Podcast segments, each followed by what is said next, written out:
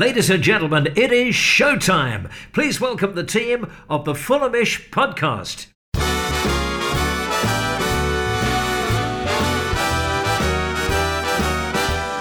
It's the Fulhamish podcast, your independent voice of Fulham FC. My name is George Cooper, and welcome to the show. As Fulham made the long, dreary trip up to the Midlands, it was always going to be an uphill battle. Aston Villa looking to make it 13 straight wins on the bounce at Villa Park, and Fulham haven't even registered a win away in the league since the first game of the season against Everton. And sure enough, we rolled over. It was a dominant display by the Villans who never really looked like we had a sniff. Silver linings on the fact that Raul Jimenez finally broke his duck after 20 long months, but really the silver linings were few. Anyway, it's always good when we've got Fulhamish because it kind of acts as a bit of, you know, group therapy. It's always what the doctor ordered. And on that note, joining me today is Dr. Avais. How are you? I'm very well, thanks, George. How are you? I'm Okay, yeah, not doing too bad. Bit of a cold. Um, Elizabeth Barnard is also with me. Uh, you're a bit coldy too. Yeah. Also got a cold. Uh, will mute myself to cough though, so don't worry, guys. Did you pick that cold up whilst catching a chill in the uh, in the Birmingham drizzle?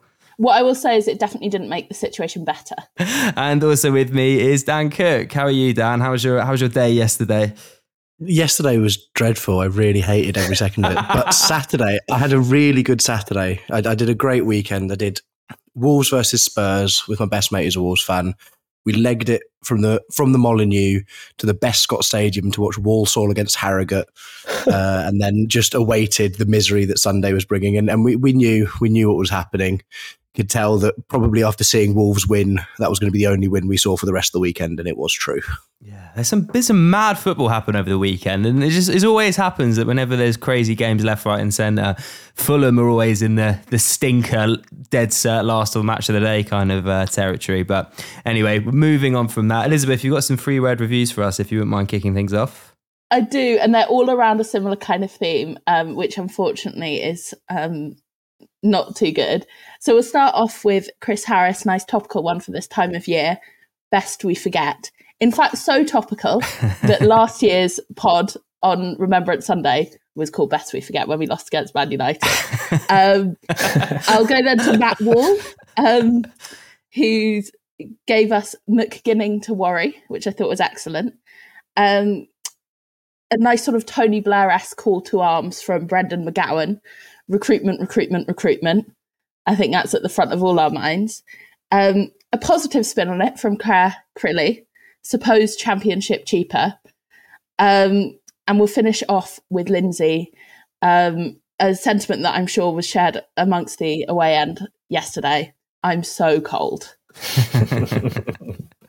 That's so funny how Less We Forget was our three word yeah. review this time last year.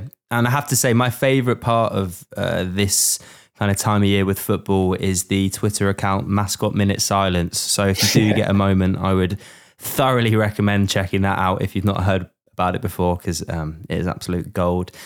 Dan, I wanted to talk about the team selection that we went in. So, still no Harrison Reed. Iwobi maintained his uh, position. BDR over Wilson. Raul in for Vinny. What were your first thoughts when you saw the team sheet on Sunday? I was surprised. I always play guess the lineup whenever I'm going to the game. So I was driving, so I was guessing the lineup. I was very surprised to hear that we stuck with both Iwobi and Pereira in midfield.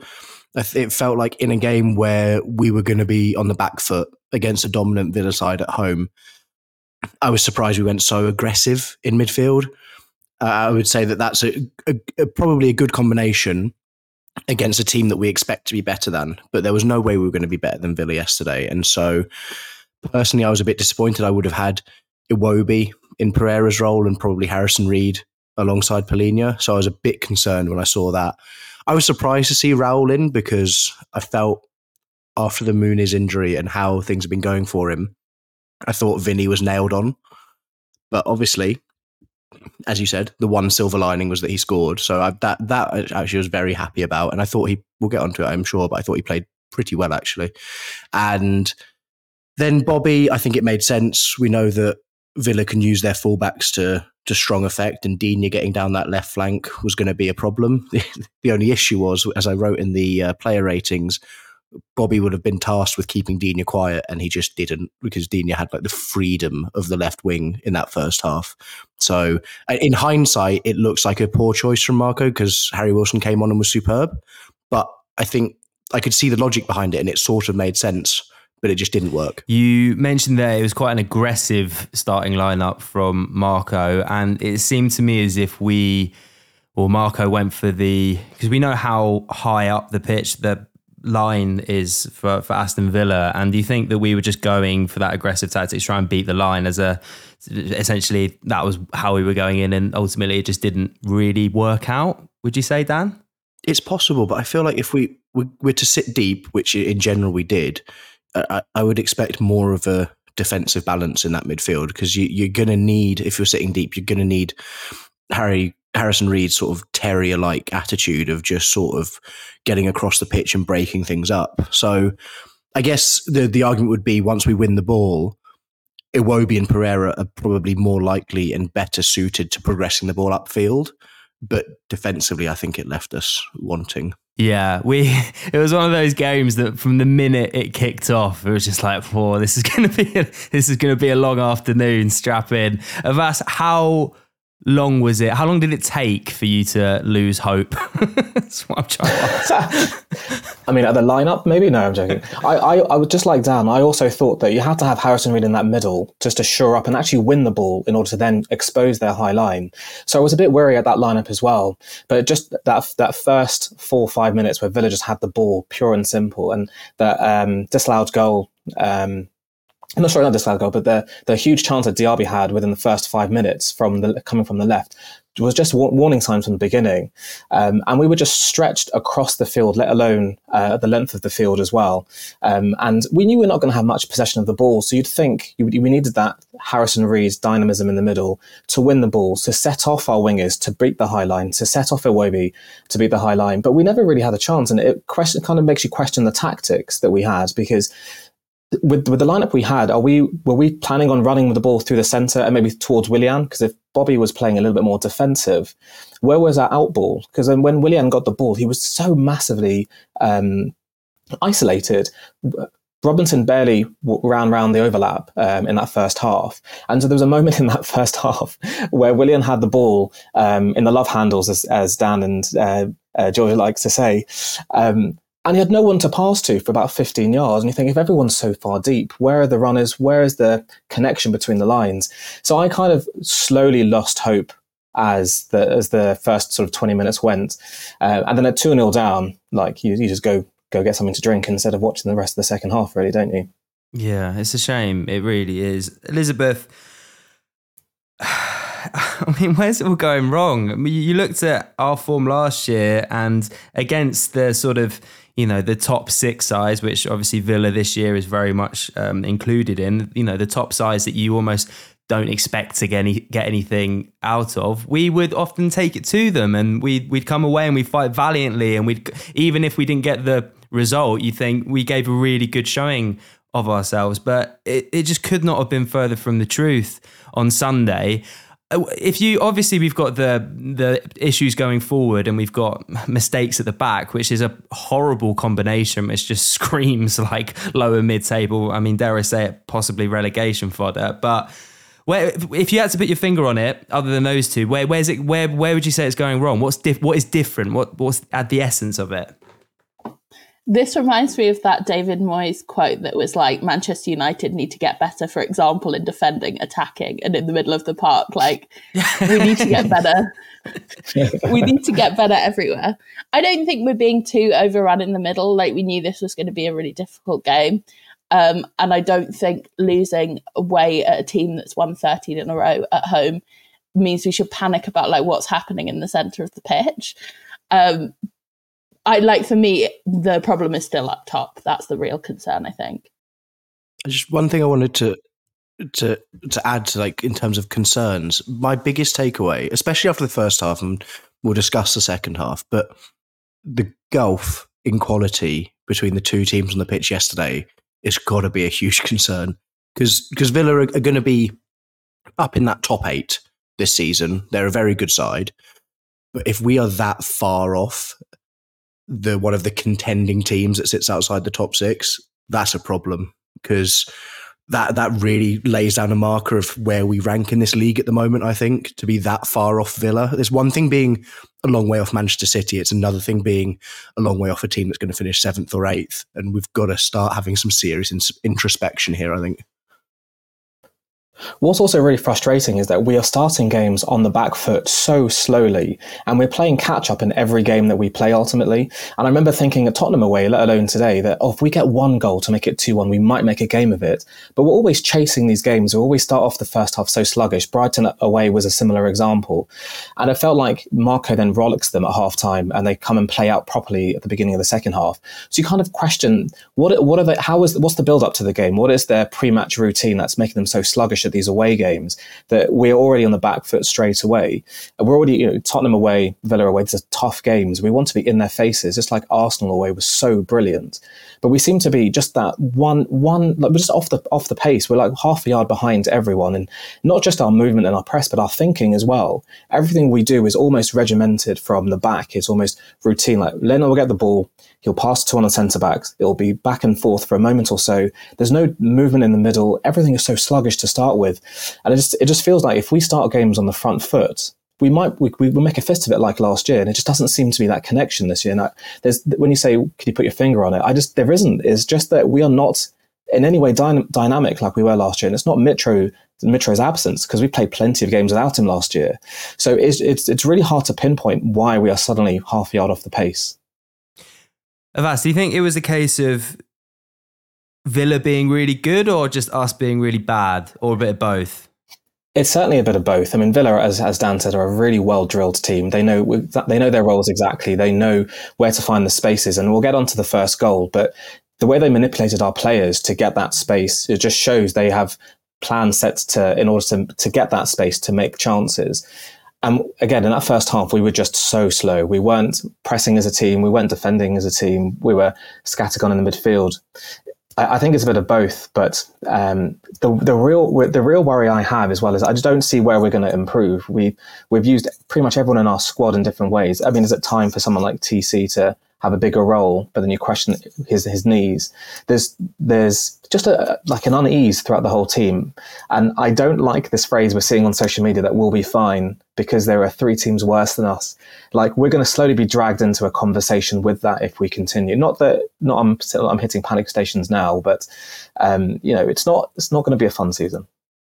I feel like if we can get some, so the fixtures that we have coming up after the November international break, we've got that important game at home to Wolves on Monday, the 27th. Then we're away at Liverpool, at home to Nottingham Forest, which again is looking increasingly important, at home to West Ham, and then away to Newcastle. You kind of get the sense if we can if we can get six points on the board from those games, then we'll be a lot more comfortable and it will give us a chance to reinforce over January. But it is just um, yeah, it's starting to look a little bit treacherous. Elizabeth, you have some yeah, we need nine from those games. I'm afraid, guys. We can't be lo- we can't be we can't be saying like, oh, a draw at home to Forest is an okay result. That's not an okay result. We need to win. Um, I was thinking. Yeah, I was thinking more. So you think win all of our home games there? Yeah, and then we can lose the other two. But we are so good at losing to West Ham. I can't see us ever, yeah, ever getting and it is a special game for them. Um, they're allowed to use their hands in that game, as we know, so that's like nice for that. Um, well, Elizabeth there was just consulting her um, her magical uh, survival planner. Can you talk us through how we're how we're faring so far, please? And uh, and can you just give a brief overview to those who aren't familiar with this quite incredible system that you've devised? so like I've never had a hobby in a normal way. Like I've never just like let laid back and enjoyed it, um, which is exactly how I sort of commit to Fulham as well. So what I have is like a list of all the games that we play in the season, um, the ones we need to win, which are our home games against the bottom half teams, the ones we need to draw, which are like some of our easiest away games, and also some home games against the slightly better teams, and then we can lose the rest. Um, and it gets us to 37 points, which is, I think, enough for survival. Um, so that's all wonderful. And I think like I was going to come on to this when we start talking about relegation, which I'm sure we will later in the podcast. the last four games we needed to get zero points from. We got one. Like it's a good return in many ways. We've done infinitely better than we needed to. And I understand why everyone is feeling so doom and gloom because losing so many games and doing it so badly and the performances are really concerning. Um, but now we really need to back up our ideas. We really need to start winning. Yeah, I mean, we do, we do. It's been a, it's been a little while. Going back to the game on Sunday, Dan. I mean, Villa's opener just felt inevitable, didn't it? It was just you could see it coming a mile off. It was Robinson own goal. Uh, you know, a ball coming in down from the um, from the left. Looked like a bit of um, indecision from from Leno. Could he have done better? I mean, he's obviously got infinite credit in the tank, but if you had to I'd say it's probably um, probably a Leno mistake. Would you agree, Dan? Yeah, that was my my initial assumption. I've seen the replays, and it is unfortunately Bernd's fault. I think he he should be coming and just sort of clearing out there, but he does. He's at a split second where I think he thinks that Diaby is going to get a touch on it. He doesn't, and Bernd just sort of just stops in what he's doing and really he's just got to do anything he can to get something on that there. And then I don't think it's massively Anthony Robinson's fault, but I, I said it at the game. He's starting to make a habit of scoring own goals at the back post, which, uh, like, you know, once you, you're sort of like, oh, that's unlucky. But when it starts to happen more frequently than that, you start to wonder if there's something behind it. Like maybe he shouldn't be getting caught in those situations so consistently. Not a great but, habit to develop, um, is it? It's not. It's not. Especially, especially when you can't score down the other end. It doesn't help when you're, you're more likely to score in your own net. Like, we could do without that, frankly. But yeah, as you said, Bernd's got so much credit in the bank. It's just a bit frustrating that the past two games we've played, it'll be annoyed that he didn't keep out Fernandez's effort, I reckon, against United, and he'll be really frustrated that he he was sort of to blame for that first goal. But I've no doubt that he's going to once again win us more points this season than he'll lose us, like by a long way. Mm, yeah, I mean, coming on to the second goal um, of us. I think we have to talk about John McGinn because he was just absolutely everywhere yesterday and really nullified our sort of star player in midfield. He just got the better of João, and we rarely, rarely see this. Um, you know, drew a yellow card, which will mean he'll be out for Wolves, which is unfortunate. Sent him into a new postcode before he put that goal away on in his favoured right, favoured right foot. I mean. oh, why the Fulham keep conceding on the stroke of half time? Like it's like they say it's the worst time to concede or the best time to score, and we seem to again you say making a making a bit of a habit of it at the moment. Um, yeah, any, and that, that, goal was, goal? that goal was so preventable as well. I mean, if, mm. if you if you look on the surface, you think, oh, Robinson's header is poor, and it is a poor header. It drops right into the perfect space for John McGinn to pick up the ball. But as you say, he sent he sent uh, for some milk and some bread uh, with that subtle turn, and his finish was absolutely quality. But leading up to that goal, if you watch Pereira, he is ambling back and he's probably seven yards off McGinn from behind when he strikes that ball. And if he is running in any kind of way with passion, he could have stopped that goal himself. As much as it's João that could have stopped it from the front, Pereira could have put pressure on him in the back. I think that goal was very, very preventable, and it just sort of speaks for the lethargy that we played for in that fir- played with in that first half. Um, but McGinn had João from the from the minute from minute one to when uh, to minute ninety. João was just dominated by McGinn, outthought and out. The tactics were great by Villa. Just have McGinn sit on João, just just t- um, nudge him every so often, just to get him to see a bit of red and get that that. And, and the yellow card itself was not a foul. McGinn jumped into João, but it was just the niggles that got to that point where McGinn just he dominated that midfield and it, it told with the with the performance he had. Yeah, McGinn took three of our players out with one turn. Sort of, sort of, I don't know, where's he from in Scotland? The, the Edinburgh Zidane just taking out like Ream Pereira and uh, I can't remember who it was, but yeah, it was just completely tore us a new one, to be quite honest. Consolation goal, however, for Fulham um, of us as Raul Jimenez mm. rolled in his first Premier League goal in 34 games Finally. and 20 months. I kind of said, no matter what the situation, there's going to be some celebrations. It turns out it was kind of a bit muted, but I mean, he must have been absolutely buzzing, as as I'm sure the whole of the fan base were. Do you think this would be enough for him to kind of, you know, gain a bit of confidence? And do you expect now to see the floodgates open? Well, I certainly think the confidence will be there. You could see it in his face as he was running back that he felt a bit of, you can tell there was relief in his face. As much as it was a tap in, it was a huge moment for him to score.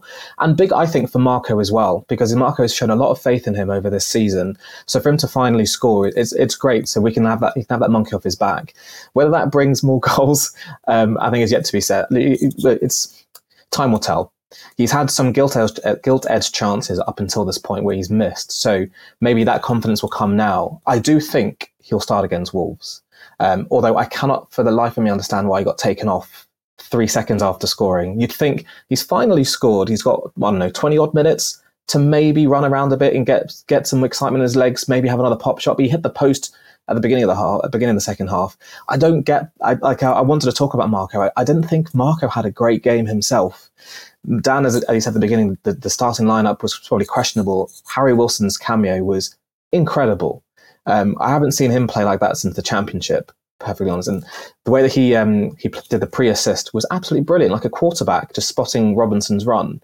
Um, but um, oh, I, I, really hope this is the start of Raul scoring between you know five and ten goals this season, and, and really like shutting up those real absolute haters who um, we we all know one or two of um, who who I think are harsh for no, like excessively. But um, let's see, let's see where this brings us. Uh, we can't get overexcited. We can't get overexcited. Mm. It, I mean, it was an infinitely better performance second half. Dan, what, what was what was it that you think Marco changed up to? Because we were arguably the better side for for large spells of the second half. Ultimately, it was too little, too late, but big, big improvement. Yeah, I don't want to be too pessimistic, but like it is entirely prefaced by the fact that Villa had already done the hard work. Like Villa had already put themselves in complete control of the game. They sat off us a bit more, but we definitely did play better. Like we we moved the ball about better. We tried to challenge them in a different way. Like we saw us actually trying to get in behind for once. So we, we played a couple of balls over the top, which then just gives Villa's high defensive line something to think about. Yeah, it's an absolute dream for a high defensive line in the first half if no one tries to run in behind them because that is the, the only downside of a, of a high line is that you can you're exposed in behind and we just decided to play in front of them the whole time. Harry Wilson made a great impact. I thought he was probably our best player. Uh, but I, I do think it has to be prefaced by the fact that that Villa didn't have to do as much in that second half because they'd done the hard work. But overall, at least we saw some effort, some drive, some commitment. Because I said it on the day, I said it yesterday. I actually thought the first half was a disgrace. Like an act, like, and and the fans in the away end and anyone watching at home just deserves infinitely better than what we saw in that first half. So to come out with at least something was a positive because after what happened that first half, like there, there were there was going to be some serious serious slaughterings going on because it was ridiculously bad. Dan, how would you compare that first half to the Brighton away first half? Because I thought that was a despicable first half. Yeah, but I, I, I think there was like a level of passiveness against Brighton in the sense of our game plan felt like we were trying to let them play in front of us and just try and negate them in the final third, whereas it felt like against Villa, we just didn't have any application at all. That was my concern. It was just, it it looked like heads were down. You know, Anthony Robinson kicks one in, and everyone throws their hands up and sulks, and then McGinn scores, and everyone does the same thing again. And you're like, well, you can't all just throw your hands up and look at look up to the sky. You've got to actually stand up and do something. And I think that's what Marco said in his post match press conference was that he just gave the players some belief again at halftime because I think it's a big problem. We've said it. How many players have we said it with in this squad so far this season? They look so devoid of confidence. And like these performances come when when players just don't have any faith in their ability to get out on the pitch and win a game of football. And you can see the spring in their step in that beginning of the second half when that belief was was brought into them. That first half, they were, as I was saying before, just so sluggish and just so detached from each other. They weren't really playing as a cohesive team. There was the, the gaps between the midfield and the strikers, the midfield and the defence was so huge, um, and you know we got over on so much that it was just a testament to the lack of confidence and just the, the, the sluggishness of our play. You throw some confidence into them, and yes, Villa sat off, but we we played. We actually had some great chances. Um, and just like, why is that not happening in the beginning of the game? What is it that they're fearful of to start games?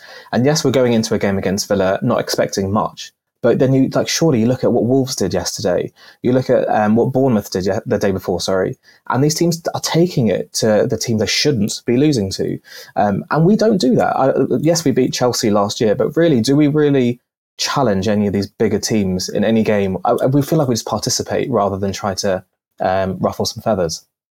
Yeah, our last seven wins from our last twenty six have all come against relegated or promoted teams and Everton. So that's a good chant. That's a good chant. Yeah, you'll never sing that. um, but yeah, it, it is quite it's telling though. Yeah, it's a testament yeah. to what what we're all saying is that against the teams that we're supposed to compete with, we're competitive, and that's great. But there are fewer teams that we're competitive with, and as um, Dan is saying, if Villa are leaps ahead of us, who are we really competitive with? Because at the beginning of the season, you're looking at teams like Palace and dare I say Brentford's results to see where we finish in the league. But we're we're one we're one step lower now in terms of the teams that we're watching out for results from. We're, cele- we're sorry, we're commiserating that Bournemouth won when two weeks ago we couldn't care less. Bournemouth are terrible, but are we now grouping in with that that uh, goes group of teams? I don't think so quite yet. We've had a really tough four games, and as Elizabeth says, we've actually done better than we expected. But the problem is now we are expecting to get results, and the pressure is on, and we don't seem to do well under pressure. So it's a really big couple of weeks just to get that confidence back, and we need points. We just need these these three home games are huge. Yeah, it's quite telling actually that because we haven't actually been in a situation where we're looking at teams around us since that brief spell that we were kidding ourselves that we had a chance of Europe last year. I think that was the last time that we were actually concerned about what teams around us were doing. And now you're starting to look at what Bournemouth are doing. You're starting to look at, you know, around the table. Um, but yeah, it's, it's quite, um, quite worrying to be honest. Elizabeth, just before we go into part two, because we've got lots of uh, questions in, um, especially about certain players in the team. Well, how do we use this international break to to regroup? If you're Marco Silva, what are you saying to the team? What's your what's your kind of rallying cry? Um, what a great question. Thank God I'm not a football manager. Um, you should say, please refer to my uh, my table of. Um, what have exactly. you called it, by the way? I just keep I just keep referring to Elizabeth's table. I don't think it's got a title. Yeah, it hasn't got a title in my notebook. It's just you know, it's just there.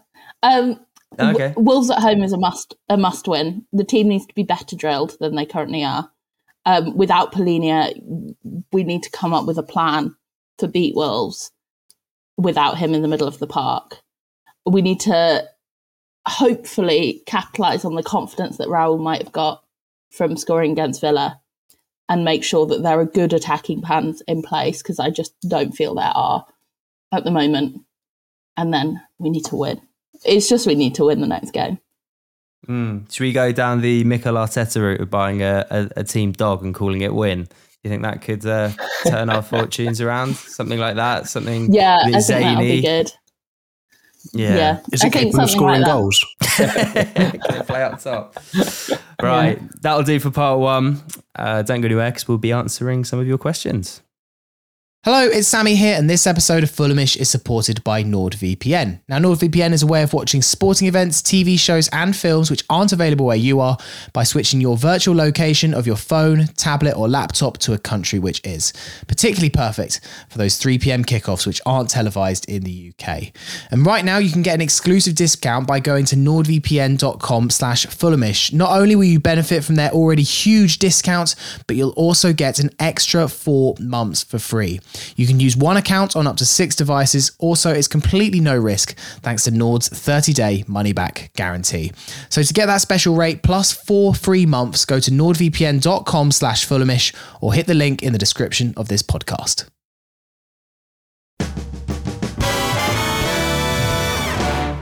Welcome back. It's the Fulhamish podcast. George here. I'm joined by Elizabeth, Dan, and Avais. We've got a question here from Trevor who asks are we officially in the relegation battle? Avais, what do you reckon? Not yet.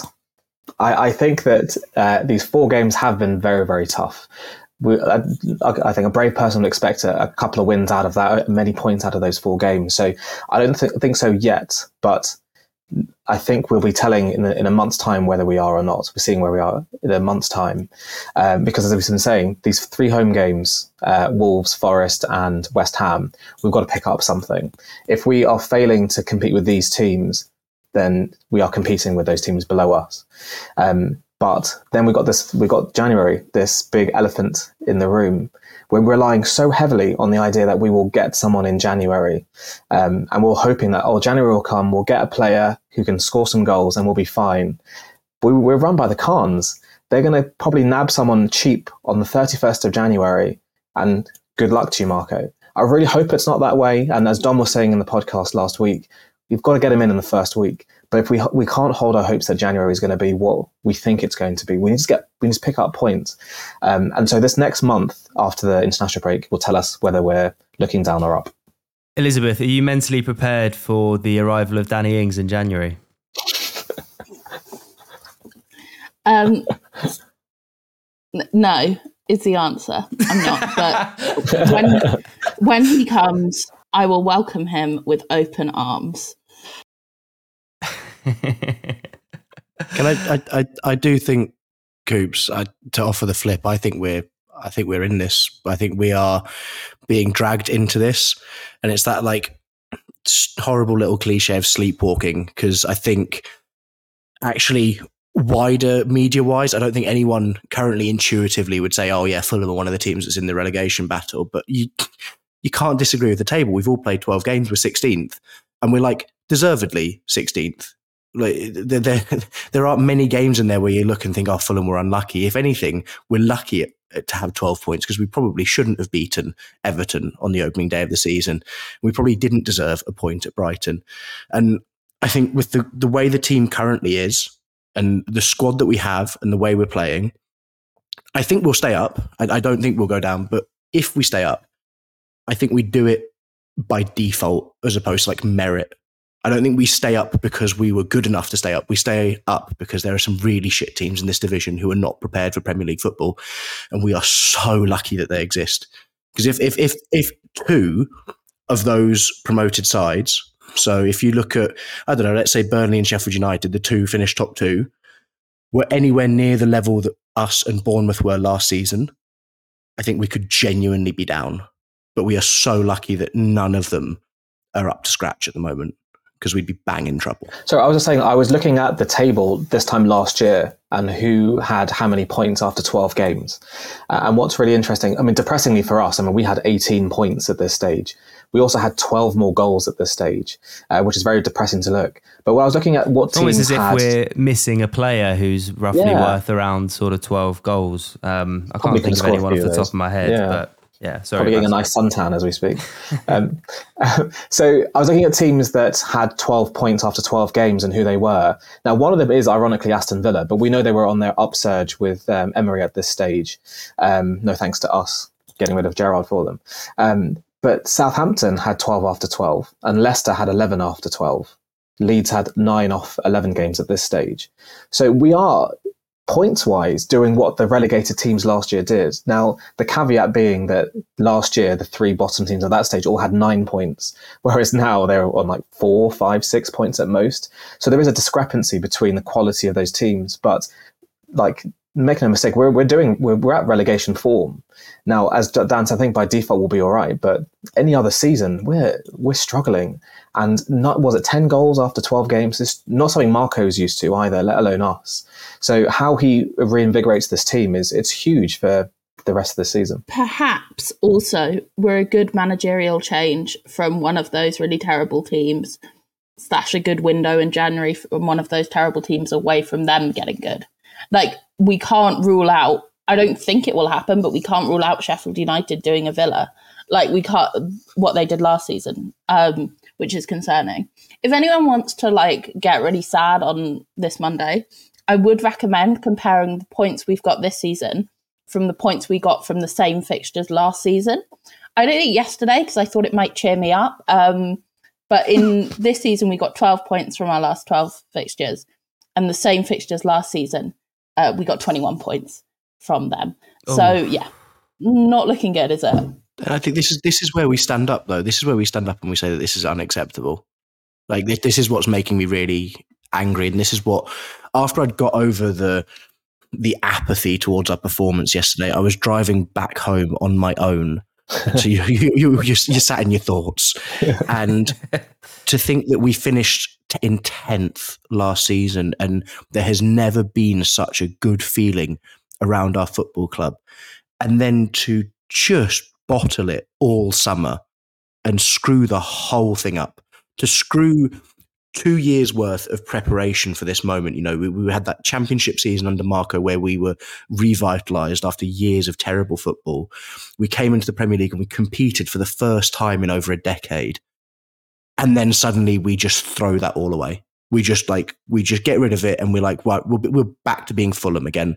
We're back to Fulham under the Khans and this is how it's going to be. All whilst we embroil it in all of the other issues that go in with the club, with the ticket prices and the amount of time it's taken to put this stand up. Like, I just can't believe we've ended up here, given that what six months ago we were laughing. We thought, hang on a minute, we are back and we are in the Premier League for a long time. How are we here on the 13th of November? Yeah. That goodwill has absolutely disappeared, hasn't it? From what March and April we were maybe not that late, but I think singing about Europe and having jokes about the potential of qualifying for Europe. And now over the over a summer in which Mitro was going, he was always going, and we knew that we were going to get a decent sum for him. So where is the preparation in terms of that? Why are we letting Palhinha hold a, a Bayern Munich shirt up waiting to be signed off to go there on the last day of the transfer window without anyone like in the lineup for us. It doesn't make any the, the preparation that summer was awful. And I would not have blamed Marco for walking away given as as Danny said, what he set up over those two years. It's so infuriating as well to see what Aston Villa are doing. And you can't help but feel a little bit jealous over them we they they stayed up by the skin of their teeth and they threw money into their team that summer. And it's proven yes they had a, a, poor managerial choice but once they got that right which we already have right they're flying. And you just think, what if? And then, then I also can't help feel jealous about teams like Wolves and Bournemouth who've just put in performances because they've got that real togetherness. We're just, we are missing so many connections here. The, the only connection we really have is the fans and the team. They will applaud us. They know that we love them. We know that we're going to travel and turn up at every game. We have no connection with the owners. We are infuriated at the pricing of these tickets. We've got to take a next step in that, whatever that will be.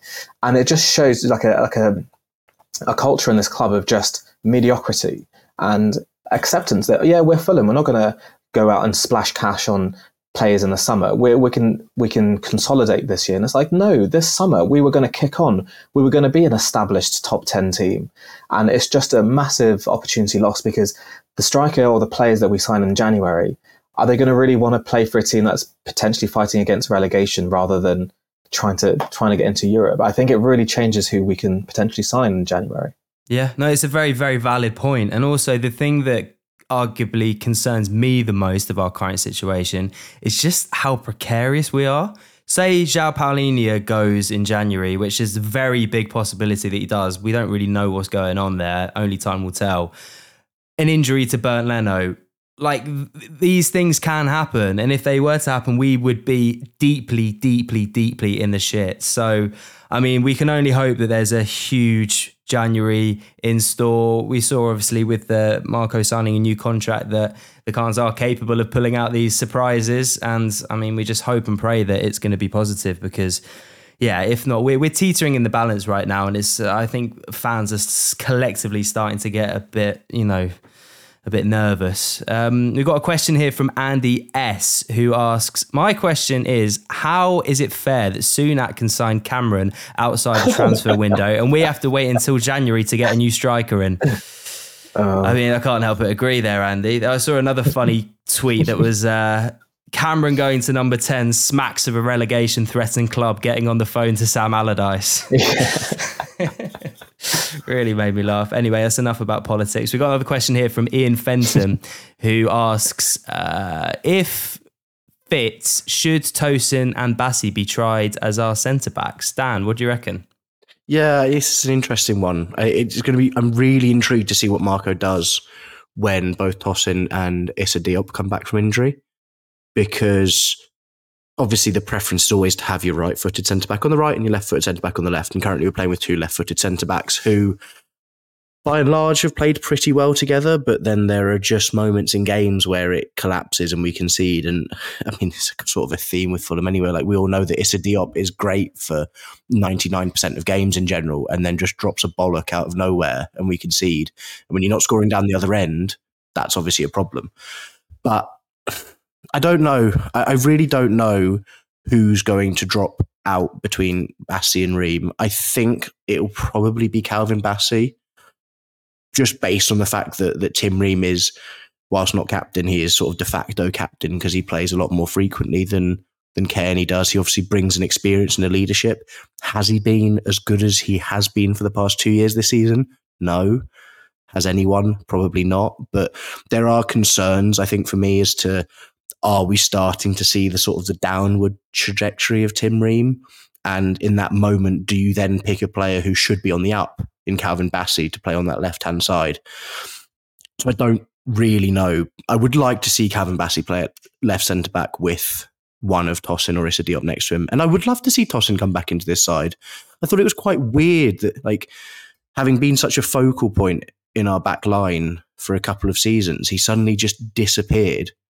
And and obviously it was deemed that maybe he wasn't of the necessary quality to be in the side, or that he also didn't want to be playing second fiddle and, and sitting on the bench most of the time and saw an opportunity to get first team football. But I've always maintained that he's one of, you know, like a inform and frequently playing Tosin is one of our biggest assets because he is a homegrown, still entering his prime centre back.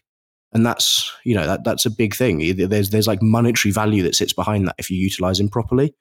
So I would like to see him come back in, but I really don't know what we do. I was going to think, think of something outlandish with just thinking of the Wolves game. If with Palhinha not playing, has Bassey ever played DM? He's a strong, strong person who will, is a ball winner, great, great on his left foot, picking out passes. Do you play Ream and uh, incoming Diop or Tosin and have Bassey in front of them? Is that too defensive minded, or is that like out of position too much for Bassey? I just feel like he could be an enforcer like he does have it in his locker to drive upfield. Like I love, he, he like Issa Diop does the same thing. I love it when Calvin Bassey picks up the ball and drives.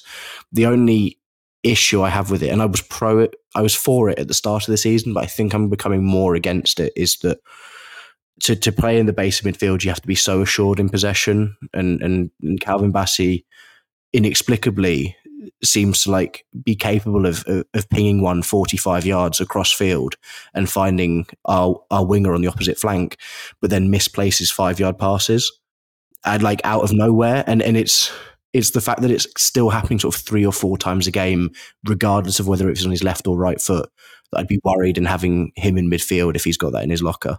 Yeah, that's fair. I, I, just I was trying to think of if uh, with Palhinha not playing, obviously Reed, Reed, would come in, I'd imagine, but I don't know if I want Lukic as another thought in that deeper role because, like we've been saying before, I don't really get what he brings to this team. He's not quite a six. He's not quite box to box, and I don't think he'd be a good um, cam. So I'm trying to feel like what would be the dynamics of that midfield going into that Wolves game.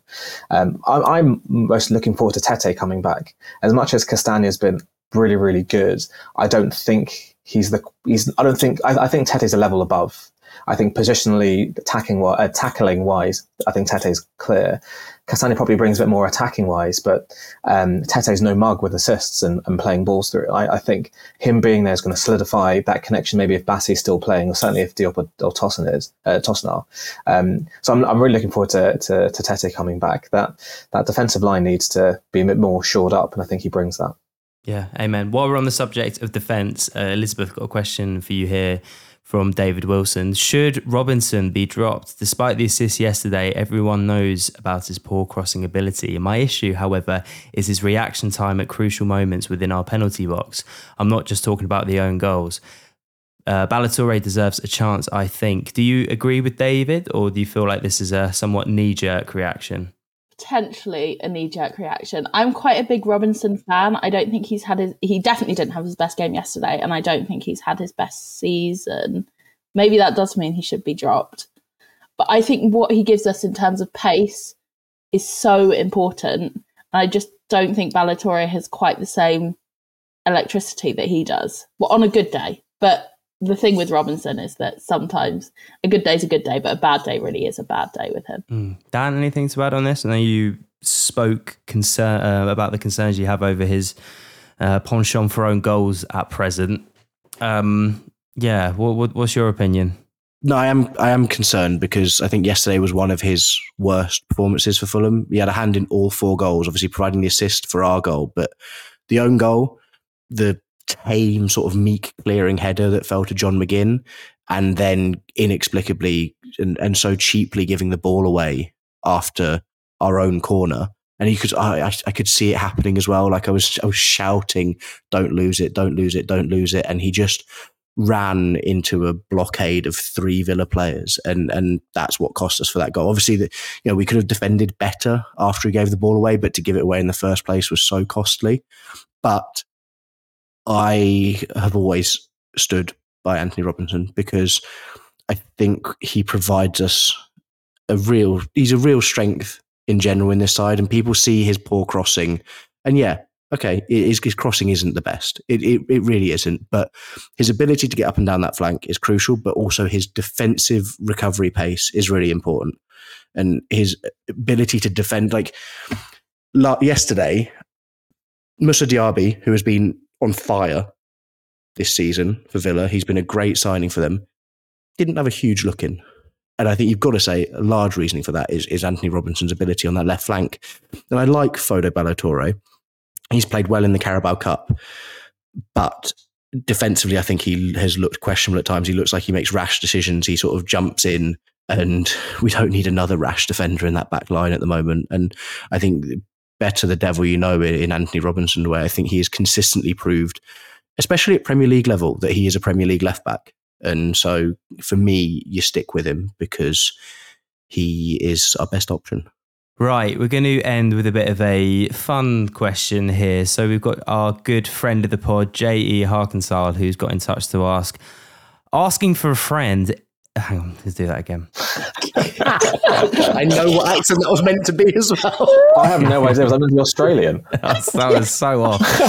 Sorry, no, I'm a bit rusty. Let me, me try again. I'll do a running jump. As an Aussie, is it okay to have a second side? This is. Oh, I'm sorry, John. I'm just going to do it normally. Asking for a friend.